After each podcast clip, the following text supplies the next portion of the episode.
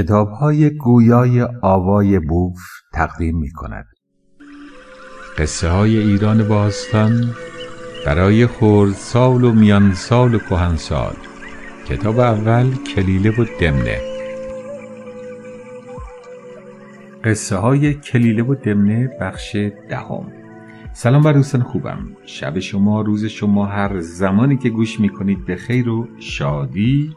امیدوارم که تندرست باشید. و شادکام. اگر خاطرتون باشه دمنه داشت با شنزبه صحبت می‌کرد و بعد از اینکه شنزبه رو حسابی فریب داد همونطور که شیر رو فریب داده بود رفت پیش کلیله و به کلیله گفت که ای دوست عزیز کار رو دارم به یه جایی میرسونم و میانه این دو رو کامل دارم بر هم می‌زنم. پس هر دو پیش شیر رفتن. اتفاقا گاو هم همزمان با اونها رسید چون شیر رو دید که راست ایستاده و میقره و دمشو مثل مار داره تکون میده. با توجه به اینکه دمنه به هر دو گفته بود به حرکت بدن اون یکی نگاه کن و به چهرش از اونجا می‌تونی بفهمی که دشمن این بود که هر دو روی حرکات ظاهری هم دقت داشتند. شنزبه اومد جلو و احساس کرد که شیر می‌خواد بهش حمله کنه. این بود که اون هم گارد گرفت و خودش رو آماده کرد و شیر وقتی که دید اون آماده است و شاخهاشو به سمت شیر گرفته بهش حمله کرد و با هم گلاویز شدند و خون جاری شد از هر دو. کلیل رو کرد به دمنه و گفت باران دو ساله فرو ننشاند این گرد بلا را که تو انگیخته ای بنگر ای نادان چی کار کردی با حیله خودت؟ دمنه گفت که عاقبتش خوش عاقبت بدی که نداره. کلیل شروع کرد به نصیحت کردن که بله کسی اگر مشاوره و وزیر باید نظرات درست مشورتی به پادشاه بده نه اینکه پادشاه رو فریب بده. صحبتش بسیار طولانیه که ازش میگذرم. به آخرش گفت البته این صحبت های من در تو اثر نداره و مثل من با تو مثل آن مرد و آن مرغ که گفت رنج بی خودی نبر که علاجی در کار نیست. دمنه پرسید که بگو ببینم این قصه که داری بهش اشاره می‌کنی چه هستش؟ گفت آورده اند که جماعتی از بوزینگان در کوهی بودند. چون شاه ستارگان یعنی خورشید به طرف افق رفت و تاریکی همه جا رو پوشان باد شمال شروع کرد به وزیدن. باد سردی بود و شب سردی. بوزینگان بیچاره خسته و از سرما در رنج دنبال پناهی میگشتند. ناگهان کرم شبتابی پیدا کردند. فکر کردن که آتشه شروع کردن به جمع آوری هیزم از این طرف و آن طرف تو تاریکی شب مرغی بالای درخت نشسته بود و فهمید که چشونه دلش میسوخت بهشون. دوستان عزیزم من تصور می‌کنم این یکی از زیباترین قصه های کلیله و دمن است. کسی که بدبختی دیگران رو می‌بینه و دلش به حال اونها میسوزه و می‌دونه که با جهل خودشون دارن فقط کار خودشون رو بدتر می‌کنن و سعی می‌کنه کمکشون کنه. گاه ناامید میشه و از مردم و از خودش بیزار میشه. مثل مرحوم صادق هدایت گاه زیرک و زبله. میره کنجی میشینه و نگاه می‌کنه و میخنده و می‌دونه که اینها درست شدنی نیستن. مثل جمالزاده در عوض چیزهایی می‌نویسه و می‌فهمه که هر کدوم از نویسنده های سیاسی دنبال چی هستند. خودش رو قاطی اونها نمی‌کنه. به هر حال مرغی بالای درخت بود. این صحنه رو می‌دید و دلش به حال بوزینه ها میسوخت که در این سرما خودشون رو خسته می‌کنن برای گرد کردن هیزم و جمع کردن هیزم. بعد کرم شب تابی اون زیر گذاشتند و مشغول دمیدنن. هی فوت می‌کنن هی فوت می‌کنن. از اون بالا فریاد زد. بوزینه ها اون کرم شبتاب اون آتش نیست. بوزینها توجهی بهش نکرده باز شروع کرد به فریاد زدن که عزیزان شما خسته کردید خودتون رو. شما بنزه کافی گرفتار هستید. بدبختی خودتون. با این باور که کرم شبتاب آتشه اضافه نکنید. مردی از اونجا رد می‌شد. گفت ای مور گلوی خودتو پاره نکن. اینا بوزینه نمی‌فهمند. احمد کسروی ببخشید مرغ توجهی به حرف این مرد نکرد و باز هم فریاد زد و بعد از اینکه مرد رد شد با نصیحتش از شاخه فرود اومد اومد نزدیکتر گفت از نزدیکتر بگم شاید بتونم متوجهشون کنم. اومد نزدیکتر تا برای اونها بگه کرم شبتاب چیه؟ این کرم شبتاب آتش نیست خودتون رو خسته نکنید خودتون رو آزار ندید. ولی بوزینه ها دیدن زیادی وز وز می‌کنه و حرف می‌زنه. گرفتند سر از تن جدایش کردند و به سوی افکندندش. جالب مرد که رد میشه میگه حرف زدن تو با اینها مثل شمشیر به سنگ کوبیدن بیهوده. و مثل شکر زیر آب پنهان کردن غیر عملی؟ کلیل گفت عزیزم وضعیت منم با تو اینه. هرچه بگم نخواهی فهمید و فقط روزی متوجه میشی که بلایی بر سرت در اثر این کارهای خودت بیاد. اون وقت انگشت پشیمانی به دندان خواهی گرفت. درست مثل اون شریک زیرک که شریک قافل خودش رو می‌خواست فریب بده و کارش به انگشت پشیمی انگشت پشیمانی بر دندان گزیدن کشید. دمنه گفت بگو ببینم این قصه چه بود که اشاره کردی؟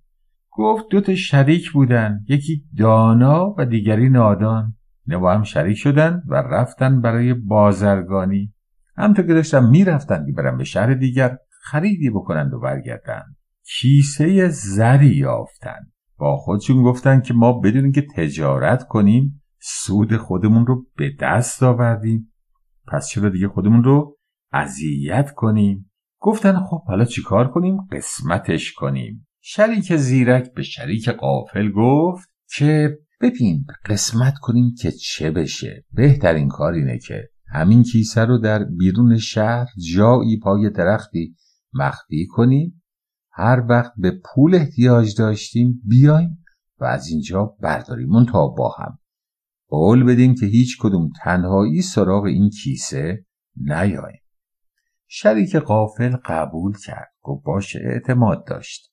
پس کیسه زر یا طلا رو زیر درختی پنهان کردند و دفن کردند و به شهر رفتند.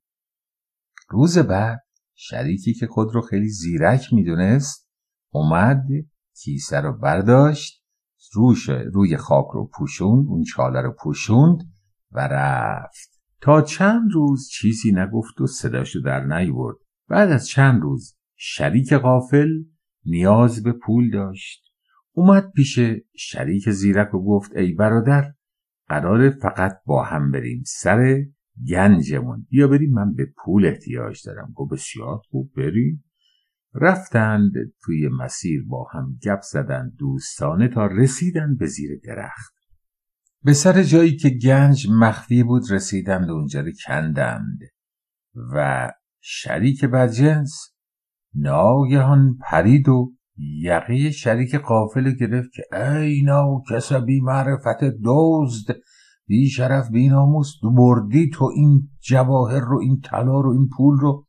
هرچی اون گفت به خدا مثلا خبر ندارم. شما از چی حرف می‌زنی؟ چرا اینجا نیست؟ پس کجاست؟ گفت خودتو به اون را نزن.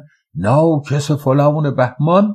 همونطور که می‌دونید آدمای قالتاق بی حیا و بقیه صحبت می‌کنن. صحبت کرد و بنده خدا قافل هم پوله رفته بود هم یقش دست این ناجوان مرد گیر افتاده بود. یقه رو گرفت کشون کشون بریم دم خونه حاکم. قاضی باید نظر بده من پدرتو در میارم.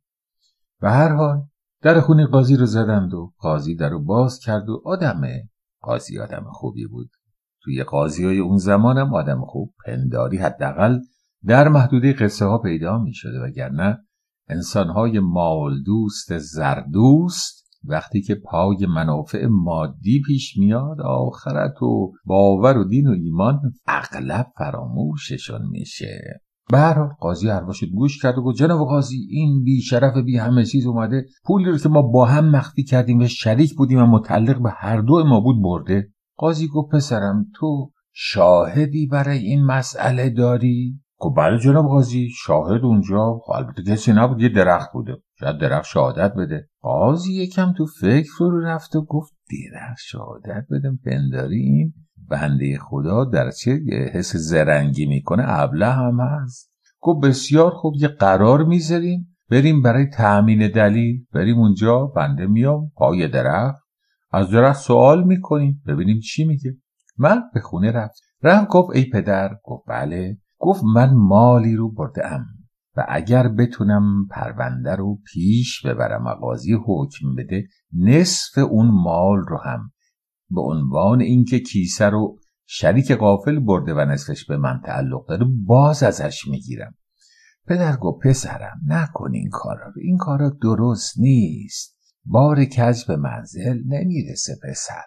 بهترین کار اینه که به اون حق خودت. قال تو که بردی کیسه رو به همین قانع باش. گفت نه پدر نمیشه. من باید یقین رو بگیرم نصفش رو هم باز ازش بگیرم. پدر گفت من میترسم. ببینید پدر کم کم با اینکه نمیگه کار غیر اصولیه نمیگه نادرسته میگه برات خطر داره. یعنی چون منافع خانوادش در میونه سعی می‌کنه یه مقداری اخلاقیات رو تا جایی که میشه زیر پاش بذاره میگه پسرم من نگرانم حکایت تو مثل حکایت اون قوک بشه که اومد از شر چیزی خلاص بشه اما یقش گیر افتاد. گفت پدر ماجرای اون قوک چیه؟ برم تعریفش کن. گفت بسیار خوب. و اما پدر قصه قوک رو با مار به این صورت تعریف کرد. گفت قوکی بود. در منطقه بسیار سرسبزی در کنار آبی زندگی می کرد یه گوشه از بهشت بود. اما در نزدیکی لونش یک مار زندگی می کرد که این قوک هر وقت بچه دار می شد مار می اومد بچهشو می خورد و قوک غمگین بود و نمی‌دونه چی کار کنه. گردن مارم کلوفت کاریش نمیشه کرد. قویه. مار ممکنه نسبت به کسانی ضعیف اما حداقل برای قوک قویه. روزی قوک غمگین از این قصه که داشت نشسته بود.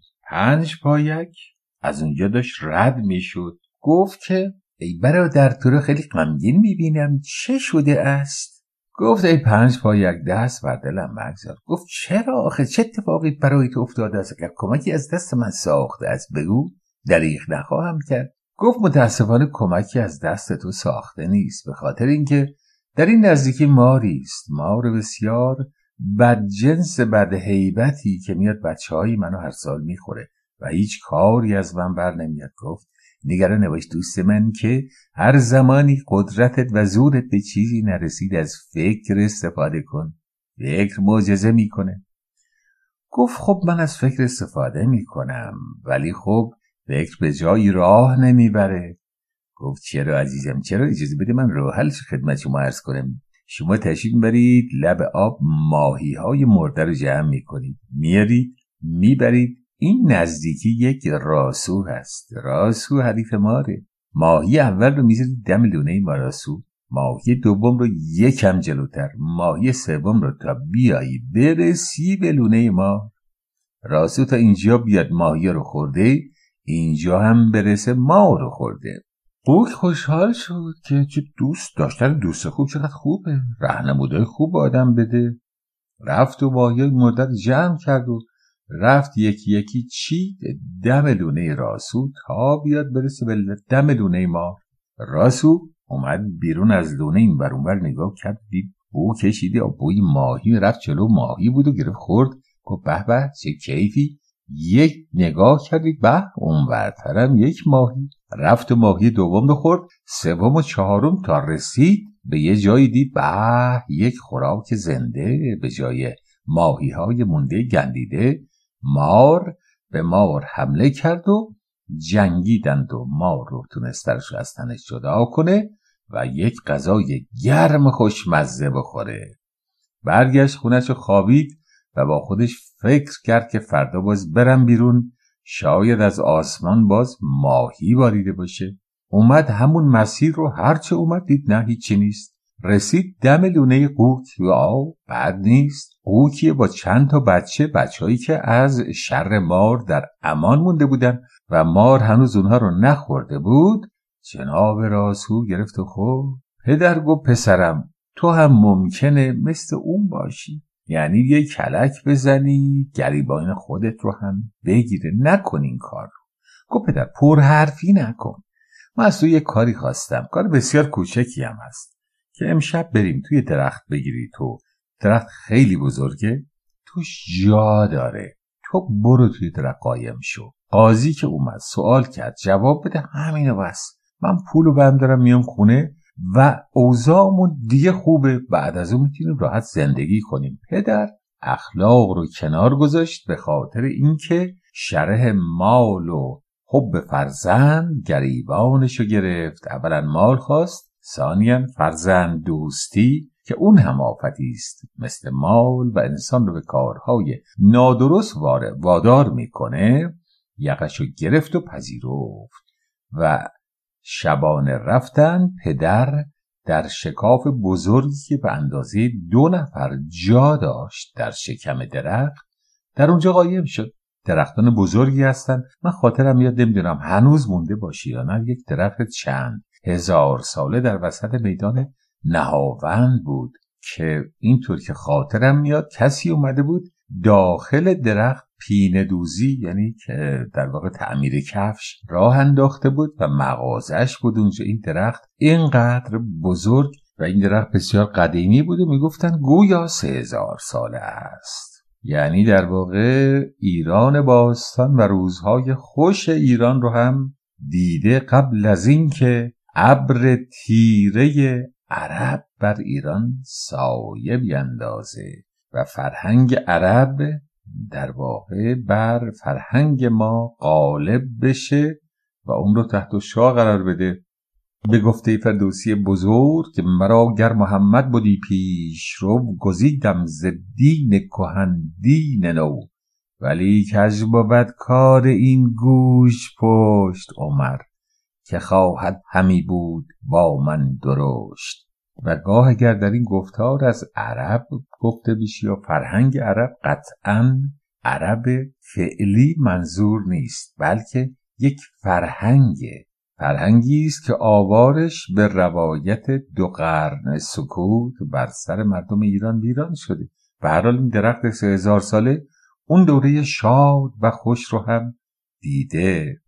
باری فردای شد و البته شبونه این نگفتم شبونه پدر رو پسر برد و در داخل اون درخت پنهان کرد و برگشت. بعد اومد رفت خدمت قاضی در واقع خواهان و خانده که واجه های زیباییه که برای مدعی و مدعیان علیه فرهنگستان انتخاب کرد که عربی بود. راه افتادند با قاضی با عده از مردم و رفتند پای درخت جایی که در پای اون گنج پنهان شده بود. قاضی خطاب به درخت گفت ای درخت آیا تو حاضری شهادت بدی که چه کسی این پول رو کیسه پول رو از اینجا بود صدایی از داخل درخت گفت بله جناب قاضی بنده حاضرم شهادت بدم. قاضی گفت آفرین خوبه خوبه این درخت سخن درخت سخنگوییه. خب درخت حالا بگو ببینیم کی این کار رو کرد. گفت جناب قاضی اون فرد مقفول و قافل رو گفت اون آدم ساده دل رو گفت اون بود که اومد پولا رو از اینجا در آورد و برد. قاضی یکم دور درخت رو زد. خب اون که می‌دونست درخت حرف نمی‌زنه کلکی تو کاره. ولی اینکه می‌خواست ببینه طرف کجا قایم شده زیاد مشخص نبود. گفت هیزم بیاورید. هیزم آوردن دور درخت. ریختن و گفت آتش بزنید. آتش به جایی که پیرمرد در اون قایم شده بود رخنه کرد و پیرمرد مدتی طاقت آورد بعد فریاد زد. آی وای گفتن چه شده جناب درخت؟ چرا ناراحت شدید؟ گفت من این منو نجات بدید. من این تو موندم دارم خفه میشم دارم میسوزم. که قاضی دستور داد بیردش بیرون آوردن و مشخص شد که پدره و گفت پسرم منو اینجا قایم کرد و چنین گفت و پدر در جا بمرد. و قاضی پسر رو محکوم کرد که باید نصف موجودی کیسه رو برگردونی. به این فرد ساده دل و پدر که در اثر خفگی فوت شده بود جسدش مون بر شونه پسر که برداره و بیاره در شهر دفنش کنه.